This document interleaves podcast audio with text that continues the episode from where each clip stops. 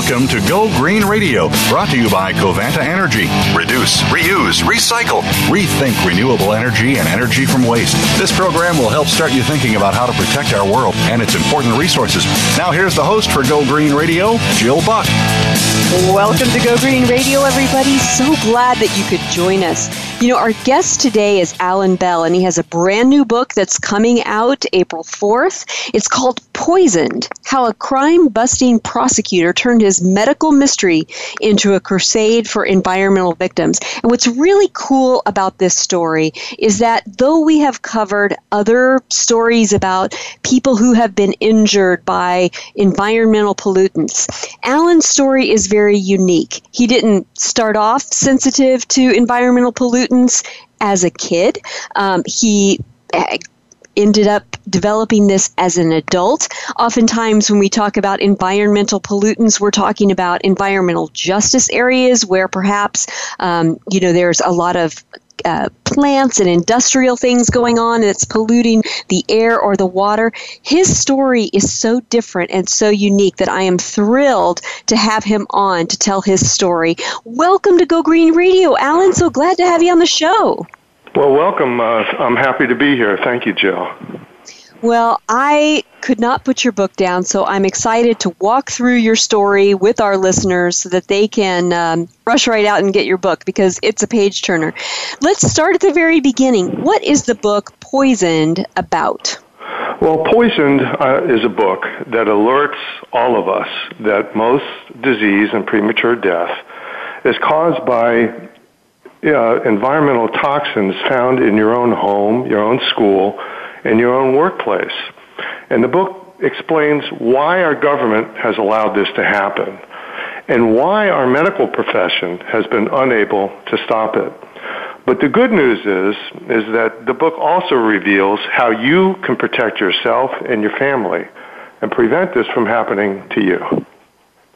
Well, and, and I love the way that you do that, both through the story, but also the format of the book is great because you have some appendices at the end with some great reference material. And of course, you've got a website that's up where people can get more information, and that's alanbell.me. So I want to make sure people get a chance to check that out. Now, Alan, this is what makes your story so unique in my mind because I've read a lot of stories and talked to a lot of people who've had environmental toxins introduced to their their lives. But your life was really different than anybody else's I've heard. Talk to us about your what your life was like prior to your toxic ex- exposure. Right. Well, in many ways, my life was very similar, but you know, as you said, it it, it, it was unique as well.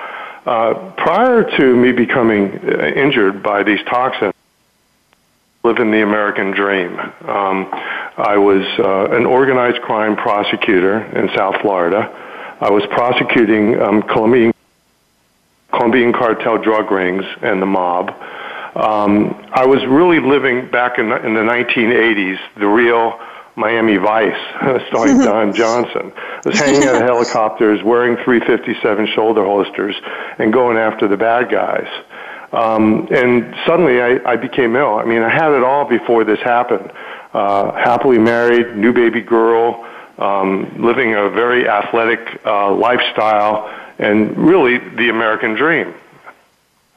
Yeah, I mean, this is not like you know the the child who's growing up under the you know shadow of a of a toxic chemical plant. I mean, your life was really healthy and really successful, and uh, and then things took a turn. How did you get sick? What happened? Well, my law office moved into a brand new building just an amazing building. It was a it was a technological marvel. It had talking elevators, and um, I was on the high floor, the 13th, 14th floor, overlooking the Atlantic Ocean. It was a very plush, chic, high-end kind of a building, where you know new carpeting, new paints. You'd walk into the into the office building, and you would just take a deep breath and and smell the newness in the air and think, oh my gosh, this is amazing, a brand new building.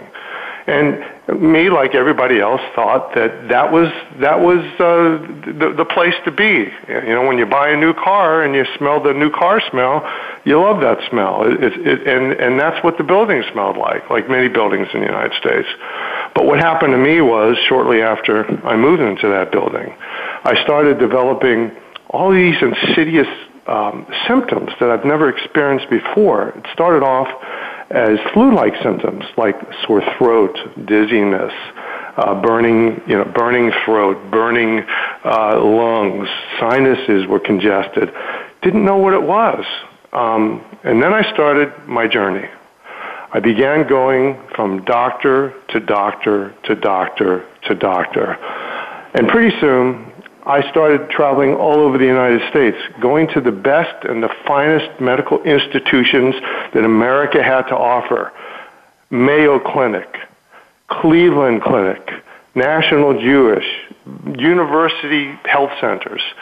Nobody could find out what was wrong with me until one day there was a blood test that came back that was alarming. And uh, would you like me to tell you about that Absolutely. now? Absolutely. Yeah, go right ahead. Well, the blood test showed um, that I was poisoned. And the doctor sat me down in the room and began questioning me. Uh, started off with very grim faces and asked me, Do I know anybody that could have poisoned me? Oh, my.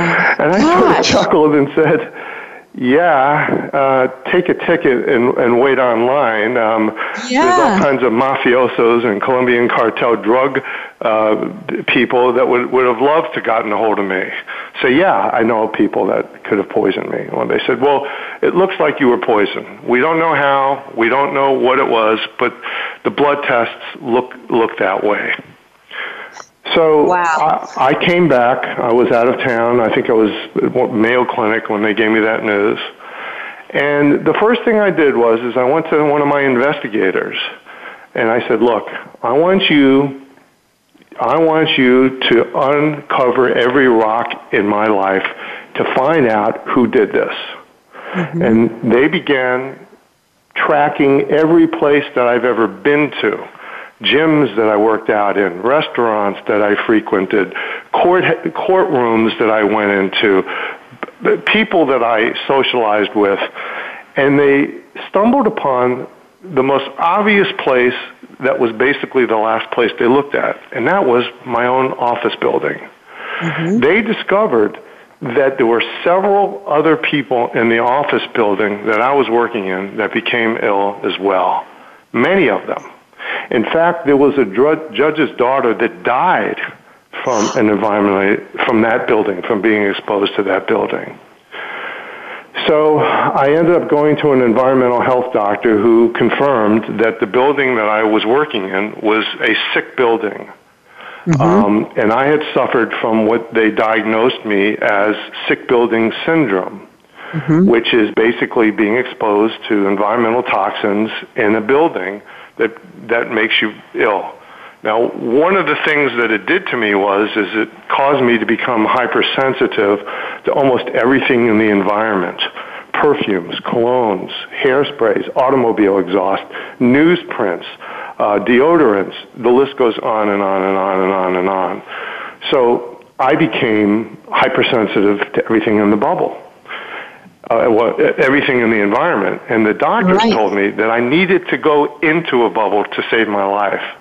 So they told me I needed to go into the middle of the Arizona desert um, you know what I have to say, what I think is so important to underscore and what you just mentioned is that it wasn't as if you could walk out of the building and feel better. What happened to you in the building stayed with you. And and that's the, the point that I try to make sometimes, you know, when I'm talking to other folks about sick building syndrome, especially because I work with a lot of schools with my nonprofit organization.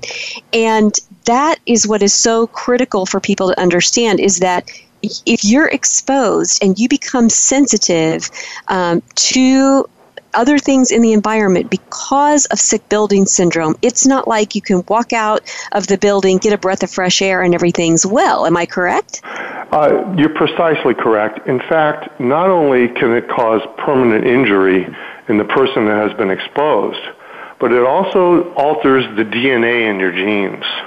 And it's wow. passed on from generation to generation, not only sick building syndrome, but other environmental exposures. It alters your genes. So my children or my children's children now are being passed on a set of genes that have become altered from the environmental exposures that I was that you or I are being exposed to right now. It's almost like a virus that never dies. You know, if you get a virus, let's say even if you have AIDS, and the AIDS kills you, okay, and before it kills you, you you you, you have you know kids that virus doesn't survive generation to generation, but the insult from environmental toxins does because it alters your genes. That is incredible. That is incredible. Now, I, I want to go back to your story. You were told that you needed to move, that you needed to live elsewhere. Tell us about this bubble uh, that you had to place yourself into to get well. Well, the physicians told me that um, there was no cure for what had happened to me. Uh, basically, it injured my nervous system. The chemicals injured my nervous system, and it injured my immune system. So any small amount of chemicals would cause me to go into grand mal seizures, um, and it was not a pretty sight. So the only thing that they could do at that point was to get me out of situations that would cause that to occur. So they prescribed that I go into a chemically free bubble in the middle of the Arizona desert.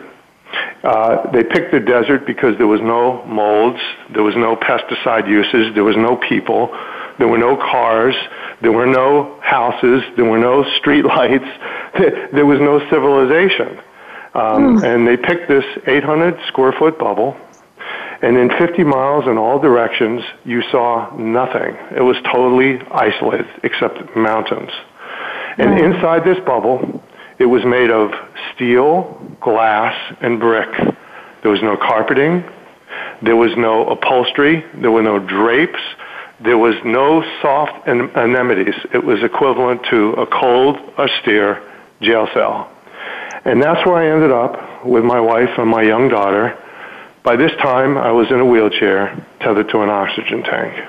Oh, Alan, this is unbelievable. And we're going to take a quick commercial break. When we come back, I want you to tell us more about what happened to your health while you went into this um, isolation, and we're going to talk more about that in just a moment. So don't go away, folks. There's more Go Green Radio right after this.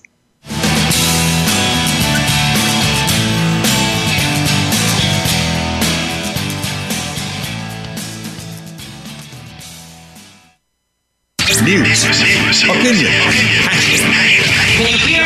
Your voice counts. Call toll free 1 866 472 5787. 1 866 472 5787. VoiceAmerica.com. Take a wild guess. How much garbage generated in the United States today is converted into energy?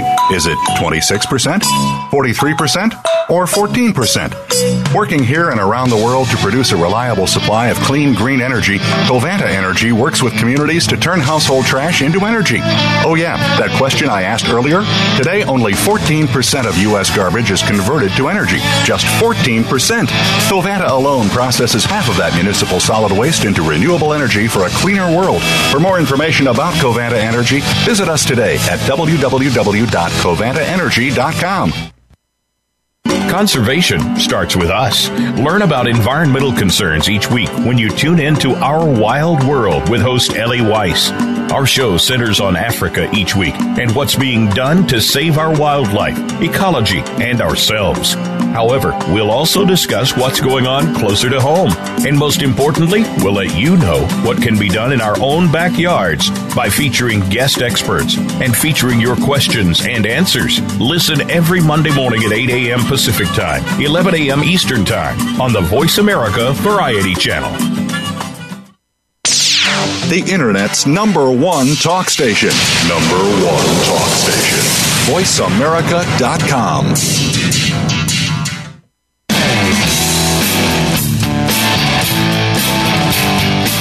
listening to Go Green Radio with your host, Jill Buck.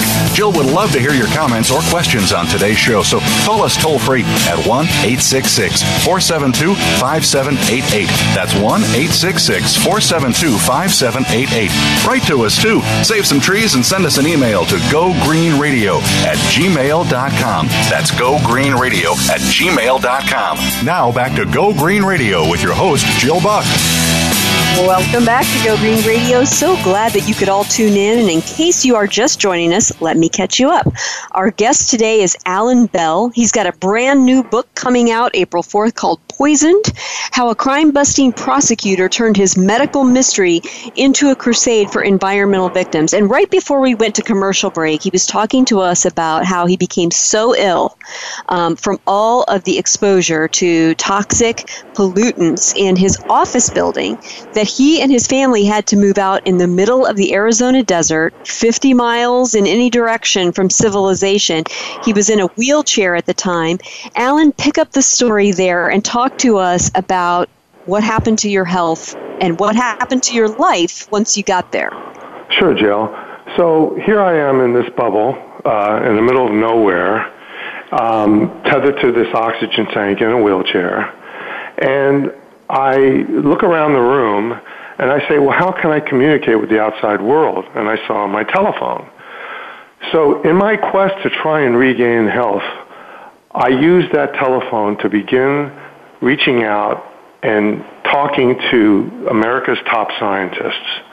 And what I discovered was I had an aha moment. I discovered that my plight was just a tip of a huge iceberg of what's happening all over America and all over the world on how environmental toxins are killing us and making us sick in our own homes, schools, workplaces, and communities. So I had this huge aha moment. And um, I, I, I, wanted to try and uh, figure out how I can get out of this situation. Meanwhile, uh, my wife uh, wasn't able to be able to handle this situation, and she left. And she left me and my little girl there alone in this mm. bubble. And she was a young little girl at the time, Ashley. Mm-hmm. So I looked at this little girl and I thought to myself, I've got to somehow fight to stay alive so she would not become an orphan. Mm-hmm. So, with that motivation, I just began scouring everywhere through this phone and this telephone to try and find some answers. And what I found was is that very little is known about environmentally related disease. I learned that that was true because there's very little research and very little funding. So I decided to start this little fledgling charity from inside this bubble called the Environmental Health Foundation. And I was able to recruit top scientists from Harvard and Yale and Centers for Disease Control and Environmental Protection Agency. Uh, I recruited Al Gore at the time, who was vice president, who supported our efforts. Uh, Gene Cernan, who is the commander of Apollo 17, the last man to walk on the moon. And we began raising money from inside this bubble. And we got celebrities involved, like Kenny Loggins from Loggins and Messina, Alan Thicke, who just passed away, uh, Matthew Perry, uh, and other celebrities. And money started coming in, and we started donating it to research.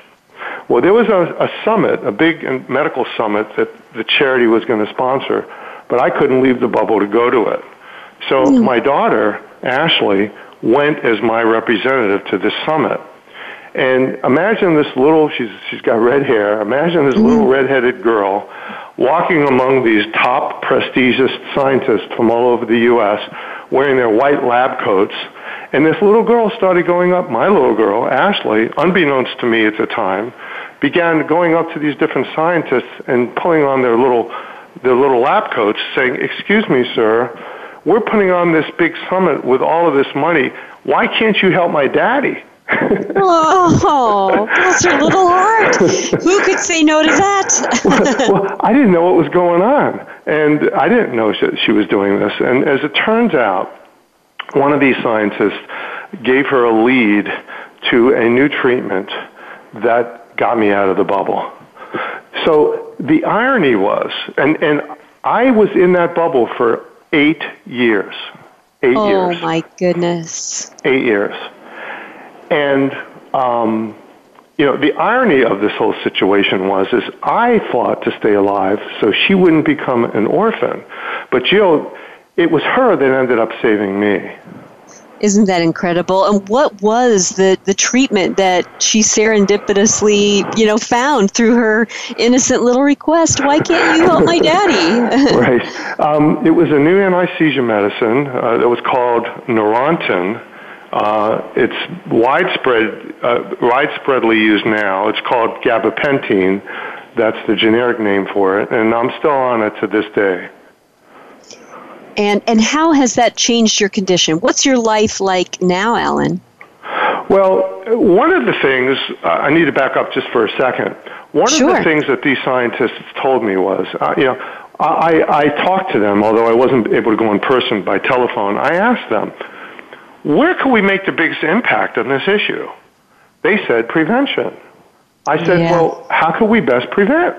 They said public awareness. I said, how can we make the public best aware? They said, put a face on this issue. And I said, okay, and what do you mean by that? And they pointed to me. They said, you, you need to be this face. Mm-hmm. I said, oh no. I, you know, I'm, I'm six foot two. Um, I, I went down 145 pounds. I looked like an AIDS victim. I, I didn't want the world to see me like that, so I declined. But I never forgot what they told me about putting a face on this issue. So when I jumped back out, you know, out of the bubble, um, I started interfacing in a different legal arena, which is the environmental arena. And I hooked up with some pretty big names in the environmental arena and started representing, helping other victims that were poisoned by the environment legally. Talk to us up, about that. Uh, yeah, that's me? fascinating. Yeah, talk to us about that because um, I, I think that's fascinating. I saw Alan Dershowitz on your on your website, and, and so tell us about who you were working with and specifically how you were fighting for these people. Well, um, I, I did work, uh, you know, with Alan Dershowitz uh, on a on a huge case in Georgia. I got to know him. He got to know me. He actually endorsed the book. But I also hooked up. Uh, I don't know if you've ever, your viewers have ever um, seen the movie Erin Brockovich. Oh yeah, we well, love it.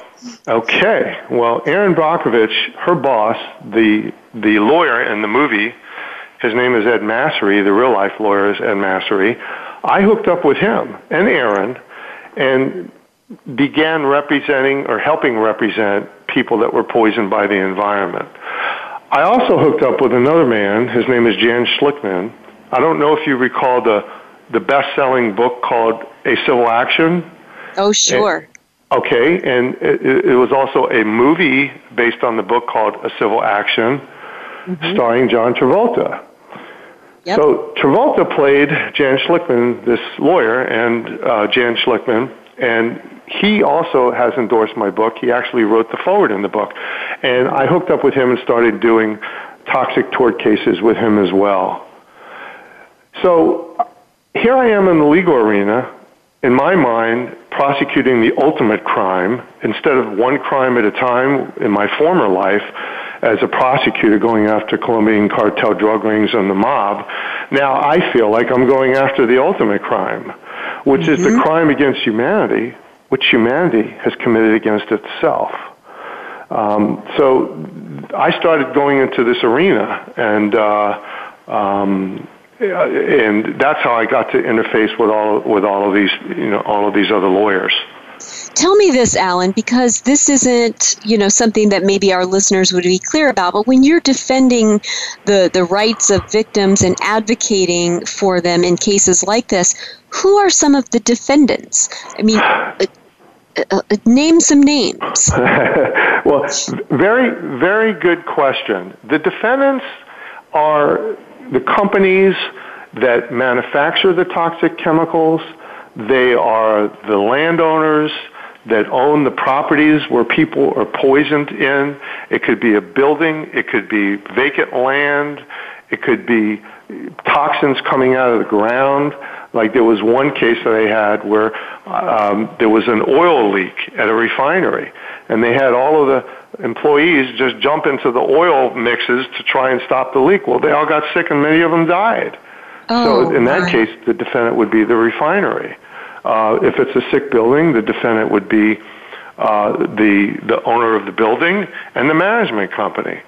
I had one case in particular that ended up on the uh, CBS early show, Sunday morning early show on national television, where there was a group of people that were poisoned by mold in their apartment building in Bakersfield, California. Mm-hmm. And one infant actually died from that mold exposure. And I represented all of these people, 168 of them, mostly low income, living in mm-hmm. Section 8 housing. And I sued, we sued the owner of the, of the apartment building. Actually, it wasn't a building, it was a whole complex. The owner and the property management company that managed the property. So it depends on the scenario. I mean, if, if you're using, let's say, a, a product um, that that has a toxic chemical in it that's that's been known to cause cancer, then you would sue the manufacturer, and then you would sue the company that put that particular chemical in the product that you're using. So it depends on how somebody is poisoned. There's lots of ways that people get poisoned. But but back to your original question, why I ended up doing this is why I wrote the book is is because I never forgot about what those scientists told me back when I was in the bubble, when they had this big event at the Biosphere 2, when they said, you need to put a face on this issue. Mm-hmm. Well, when I had Absolutely. recovered and gained my weight back and became stabilized, I figured, okay, now it's time, I'm ready to put my face on this issue. Mm-hmm. And I think that the uniqueness of, of me writing this book is because not only was I a victim, but I, I was a survivor. I became a health advocate for this issue, and also I'm able to see this as a legal avenger in the courtroom as well. I saw this, I can see this issue from all four angles. Right. So. Um, and, and I think that's also what makes it so hopeful is that you know you have been able to fight your way back but you have had um, resources that you know oftentimes when we hear about the kind of cases that you've represented since you've regained some of your your health and ability back is people who have no resources. They don't know what to do. They don't know where to turn. Um, and so your story shows that it, it is possible to fight through to the other side but not without access to resources. And I think that's what really hits me. We've got to take a quick commercial break, but when we come back, we're going to talk more uh, about the medical profession, the legal system, and some of the things that need to be done in order to allow everyone to have the help and the protection that, that you have discovered, Alan. So we'll be right back after this commercial break.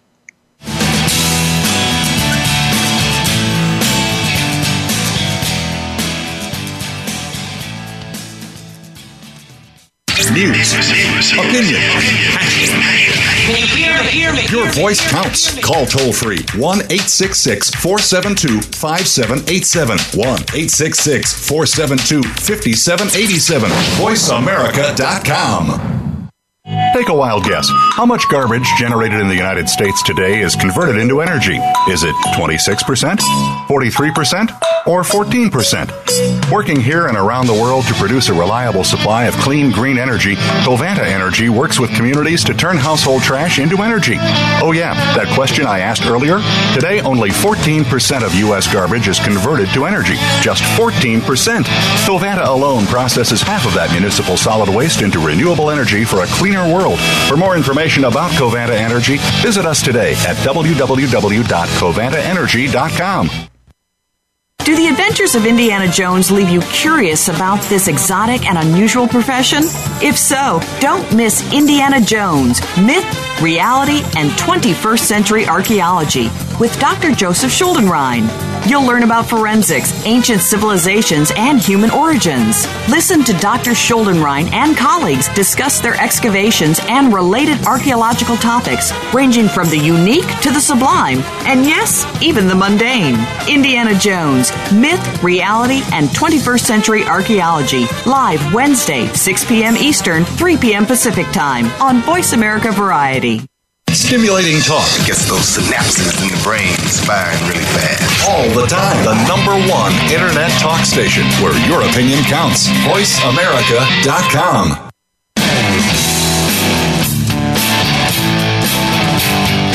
You're listening to Go Green Radio with your host, Jill Buck. Jill would love to hear your comments or questions on today's show, so call us toll free at 1 866 472 5788. That's 1 866 472 5788. Write to us too. Save some trees and send us an email to gogreenradio at gmail.com. That's gogreenradio at gmail.com. Now back to Go Green Radio with your host, Jill Buck.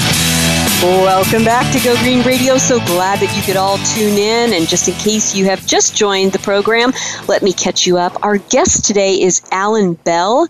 He's got a brand new book out that I want you to check out because it is a story that could happen to any of us. It is happening to a lot of us. It's about how environmental pollutants can so negatively impact our health that it can be deadly and it can be passed on generation to generation.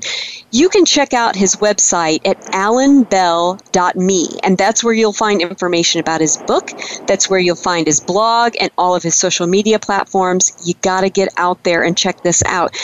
One of the things, Alan, that just keeps striking me, both as I was reading the book and now as we're talking, is that your story truly is happening and could happen to anyone. We are not just talking about, you know, people in, uh, you know, environmental justice communities where the water is polluted and the air is polluted by high industrial, you know, uh, emissions. This happened to you in a brand new state of the art office building and the ramifications were huge. I'd like for you to talk to us about some of the facts that most people don't know about toxic exposure. Sure. Um, basically, if you boil all human disease and premature death to its both two basic common denominators, it boils down to this. Number one, the genes that you're born with, and number two, the environment that you're exposed to, other than war, crime, and accident. So how does that convert? That means that more people get sick and die from environmental exposure than all those afflicted with AIDS, automobile accidents, war, and crime combined. It is the silent epidemic of the 21st century. Now, how does that convert into statistics? Can I uh, share with you a few of them, Jill? Absolutely, Alan. Go for it. Well, the Centers for Disease Control, our own federal government, has stated that seven out of every 10 cases of cancer is caused by the environment. That's huge. If you're in an oncologist's office and you're sitting there and there's 10 people in the waiting room, seven of those faces that you're staring at got there because of the environment that they were exposed to in their own home or their school or their workplace or their neighborhood. That's huge. Asthma has doubled in the last 20 years, according to the Centers for Disease Control. Mm-hmm. And Harvard University has stated that one out of every 20 city deaths are caused by outdoor air pollution. And that the Environmental Protection Agency, our own federal government, has gone on record to state that 75 million Americans get ill each year because of the buildings that we work in. And the World Health Organization just came out with another statistic just about a month ago that the health of more than 90% of our world's population is adversely affected by air pollution and call, causing it a global emergency. Wow. This is huge. Uh, and it's not just cancer. It's, it's Alzheimer's. It's Parkinson's. It's allergies. It's asthma. It's all, even heart disease, they've now come to understand is not just related to what you eat or the type of exercise that you have. It's also directly related to the air that you breathe.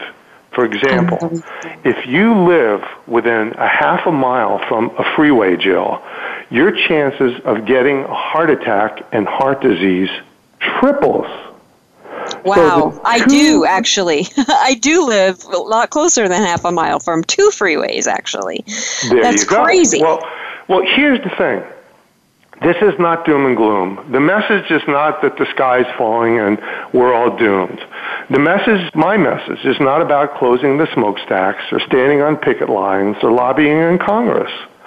My message is simply, listen, we can't depend upon our government to protect us because of the governmental regulations that are even becoming more laxed as we speak. Yes. We can't depend upon our doctors to cure us. But what we can do is, is we can reclaim our own health and take control of our own lives in your own home, in your own school, in your own workplace, and prevent yourself from becoming ill and protecting you and your family by using by, by basically arming yourself with knowledge and being a very smart consumer and exposing yourself to things that are safe as opposed to things that are not safe. But here's my issue with that, Alan, and I think you're right. There is a lot of this under our control. But, like, for instance, even if I did everything right inside my home, my kids spend most of their waking hours in school. My you know, I spend and my husband spends most of our waking hours in an office building over which we seemingly, and again, maybe this is where the advocacy piece comes in, have little control. I'll give you a for instance. In my town here in Northern California, there is a, an elementary school and a high school that were planned, zoned in an area where two major freeways cross and there is constant backup. Now, this is not, you know, this is a suburban area. It's not a highly you know high density urban area and yet whenever these kids are outdoors playing sports at, at recess or what have you that's what they're exposed to. So, talk to us about what we need to be doing about those things that are not within our own homes, not within our own purchasing, in order to protect ourselves.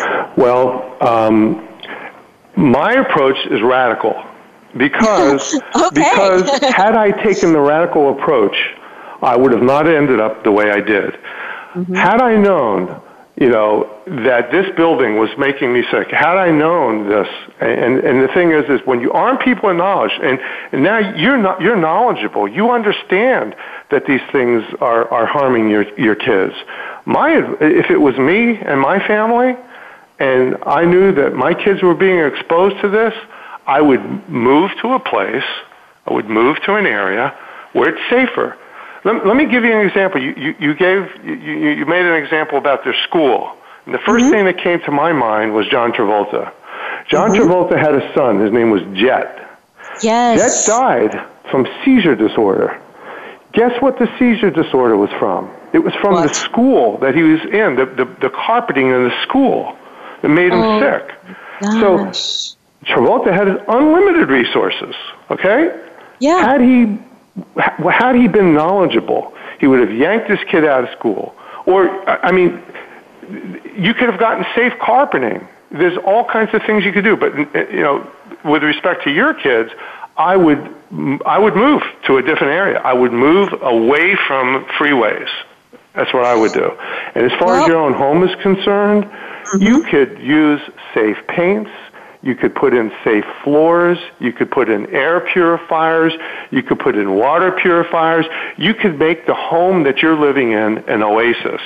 And mm-hmm. as far as the work situation is concerned, you know, you, you're going to have to make a decision. If your husband is making, you know, a million dollars a year at this company and he's working in a toxic building, ultimately he's going to have to make a choice. Do I want to work for the money or do I want to retain my health? And right. these are hard decisions that we all need to make um, eventually. Well, let, let me ask you this because, you know, a lot of us would like to believe that when we pay our taxes, um, we are getting something back. we are getting some services back. And of right. course, we do. But one of the things that we assume, and we all know what happens when we assume, uh, is that there are legal protections in place to protect us from things like this. Right. What needs to happen in the legal system in order to ensure that whether it's one chemical or the combination of a hundred within a school building that that's not allowed and the liability is too high for these companies to continue to manufacture these toxins and place them in you know in our in our world? Good question. Uh, here's the answer. First of all, we need to understand where we're at right now. And where we're at right now is, is that since 1950, more than 85,000 chemicals have been introduced into our environment, and few have been tested for its toxic effects on humans. We are basically guinea pigs. We don't know what these things are doing to us. And, the, and the, our government is broken. The government is not protecting us. And here's why.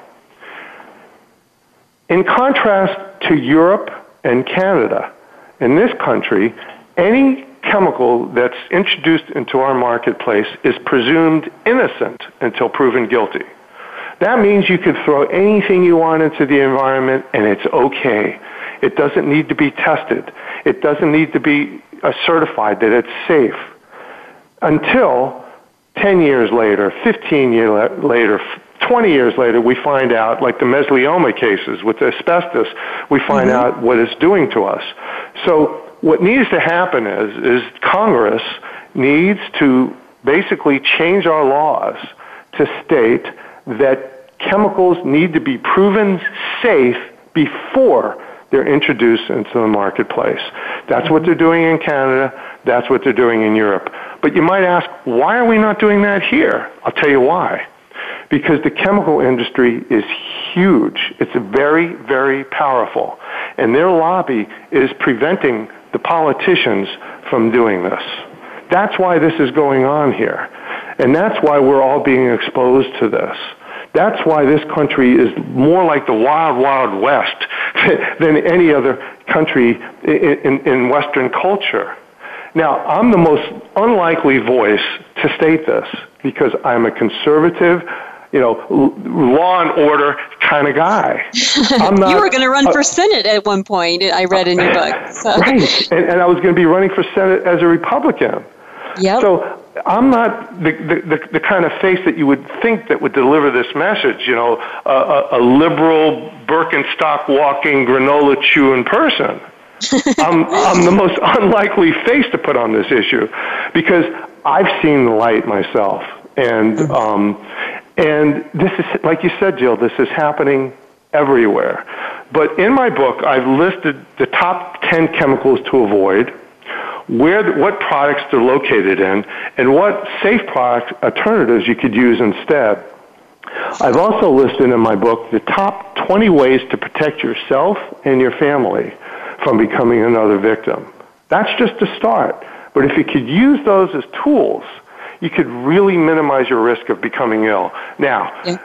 uh, people don't have to be as radical as me and get up and move their family to some farmland somewhere else. If you just make your home, your own home safe, where you're spending at least 12 hours of your life, you know, half of your life in your own home, you're reducing your risk by 50%. That is and so true. You, That's a great it, point. Exactly. Yep. And, and, and listen, Michael Landon, remember Michael Landon, the actor? Sure, absolutely. Well, well he he died of cancer. You know why? He why? was using black hair dye all the time, which was which was uh, coal based, tar based. Uh-huh. That's that's how he ended up getting pancreatic cancer. I mean, oh I could gosh. go on and on and on and on and on. I mean, I worked with Robert F. Kennedy Jr. He actually endorsed the book. He's on the cover, and his yep. own uncle died of brain cancer. And there's a lot of um, word out there that a lot of the people in the family felt that he got the brain cancer from being on his cell phone with the electromagnetic frequencies that he was exposed to all the time.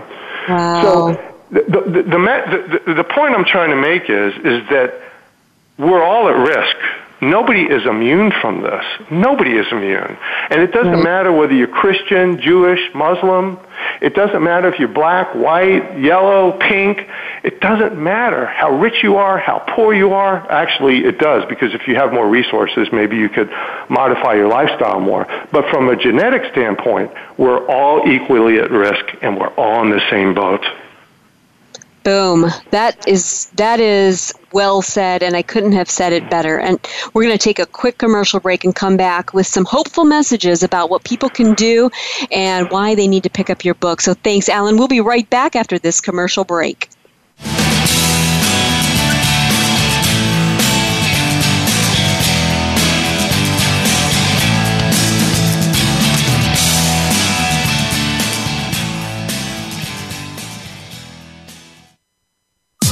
Streaming live. The leader in Internet talk radio. VoiceAmerica.com. Take a wild guess. How much garbage generated in the United States today is converted into energy? Is it 26%, 43%, or 14%? Working here and around the world to produce a reliable supply of clean, green energy, Covanta Energy works with communities to turn household trash into energy. Oh, yeah, that question I asked earlier? Today, only 14% of U.S. garbage is converted to energy. Just 14%. Covanta alone processes half of that municipal solid waste into renewable energy for a cleaner world. For more information about Covanta Energy, visit us today at www.covantaenergy.com. Conservation starts with us. Learn about environmental concerns each week when you tune in to Our Wild World with host Ellie Weiss. Our show centers on Africa each week and what's being done to save our wildlife, ecology, and ourselves. However, we'll also discuss what's going on closer to home. And most importantly, we'll let you know what can be done in our own backyards by featuring guest experts and featuring your questions and answers. Listen every Monday morning at 8 a.m. Pacific Time, 11 a.m. Eastern Time on the Voice America Variety Channel. Streaming live, the leader in Internet talk radio, VoiceAmerica.com.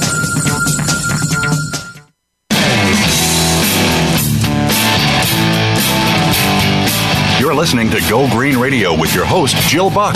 Jill would love to hear your comments or questions on today's show, so call us toll free at 1 866 472 5788. That's 1 866 472 5788. Write to us too. Save some trees and send us an email to gogreenradio at gmail.com. That's gogreenradio at gmail.com. Now back to Go Green Radio with your host, Jill Buck. Welcome back to Go Green Radio. So glad that you could all tune in. Just as a reminder, our guest today is Alan Bell. He's got a brand new book out that I really feel so intensely that we need to take a look at. And I would love for you all to grab a copy and have this on your shelf because it talks about something that impacts every single one of us, no matter where we live, no matter our age or background. Environmental pollutants are everywhere, and his book gives some really concrete, not just the story of his own fight um, for his for his very survival, but some very concrete ways that each and every one of us can protect our own health and the health of our families. Our children are so vulnerable, and this is. Uh, uh, a way that we can help protect them from these environmental pollutants. You can check out his website at alanbell.me. That's A L A N B E L L dot me. And that's where you can find all of his information, including information about the book. Now, Alan, your book, uh, you know, is one of, if you had a shelf of books about how environmental pollutants impact human health, there are others. But what makes your book different? Well, because um, I'm looking at it from a 360 degree perspective, uh, not only as a victim, but a survivor and a medical advocate, and, and also, uh, you know, a legal, uh, an attorney going in there and representing people. So I've seen this issue from all perspectives, all perspectives, medical, legal, and actually a victim and a survivor myself. And so it's giving the full, complete picture. And it's not an environmental book. It's a book about how the environment is hurting us. You know, in contrast to other books that are focused on, you know, the, the saving the whales or the birds or the trees, this is about saving ourselves, the humans. And it's basically telling the story uh, through my journey and through my eyes and, and helping the reader understand what I went through and seeing this unravel through my own eyes and going through this entire journey. Well, it's scary to think that we may have lost you and lost this important story. And so I want to know what is your life like today? What is your house like today? Well, my house is pretty tricked out. You know, I live in Southern California, and um, it was specially built from the ground up. It's a non toxic house. Um, it's got an ultra energy efficient air conditioning system. It's got filtration to, to keep out pollens, molds, and chemicals. It's got photovoltaic solar panels on the roof that's taking the sun and converting it into electricity for my home. Um, it's got all building materials that are safe. The walls, the ceilings, the floors, the doors, the furniture is all safe. All the glass is triple pane glass, so it's got high performance uh, insulation. Um, the heating is in-floor heat. It's not through an air conditioning system. Um, and there's no electromagnetic frequencies in the house. I have no Wi-Fi. All I use is old-fashioned Ethernet coming in through every, you know, every wall in the house. Uh, it's it's basically when you walk in the house, it feels like a safe, calming oasis, almost like Zen. So my life now is, you know, my injuries are permanent. Um, I have permanent brain injury and permanent immunological damage. So I need to be very careful with what I eat, where I go, what I'm exposed to, um, and I have to be on a very regimented um, program to keep myself stable. But as long as I'm able to do that, um, I could function very, very well. That's amazing. And I'm so happy to hear that. You know, there are a lot of people who listen to the show and, and even more people who are impacted by some of the really active listeners that we have who go out, take this information from Go Green Radio, and make the world around them a better place. And they don't have as much control over their living space. They might be in public housing. They might be, um, you know, in a, in a situation where there's rent control, or they're in, you know, multi-family dwelling um, because it's the only thing affordable. And you know, there are people all around them exposing them to chemicals. What are the most important piece of advice pieces of advice that you could give to people who want to protect their families from toxic chemicals. And and keep in mind, I'd love for that advice to be, you know, span the uh, the economic spectrum of of people in our in our world. Yeah, that's tough. You know, when the when the people are economically uh, disadvantaged, they they they um, they're definitely at a disadvantage with this. But the advice that I could give everybody is whatever you expose yourself or your family to, read the labels. Whatever you expose, whatever you eat, whatever you drink, whatever you touch, or whatever you breathe, try and read the labels. There are things that you can do uh, to, to minimize your exposure. Um, for example, these Glade air fresheners. Read the label on one of those things. See the chemicals that you're spewing out into your environment. You don't have to buy those things. Mm-hmm. Um, you don't need fancy carpeting with all kinds of chemical ingredients in them. Just put down tile floor. It's a simple mm-hmm. fix. It's actually cheaper than carpeting. You don't need to buy toxic shampoos or toxic hairsprays or toxic um, body lotions. Read the labels. They're safe alternatives. And in my book, I have resources on where you can find many of these safe alternatives. And speaking of your book and the closing moments that we have of the show, I want to make sure that our listeners get one more shot to find out where it's at. It's easy to find if you just want to go out on Amazon and you can put in the search bar Poisoned by Alan Bell and you can find it there. You can also go to his website at alanbell.me. I want to thank Alan for being on the show and thank all of our listeners for tuning in. We'll be here same time, same place next week with more Go Green Radio. Until then, have a wonderful week and do something in your life to go green.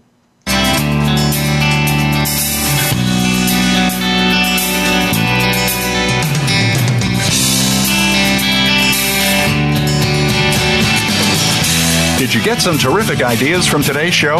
Please join us for more next Friday at 9 a.m. Pacific Time, noon Eastern Time. It's Go Green Radio with Jill Buck here on Voice America. Go Green Radio is proudly sponsored by Covanta Energy, a leader in providing renewable energy solutions for a cleaner world. Visit www.covantaenergy.com for more information. We'll see you here next week.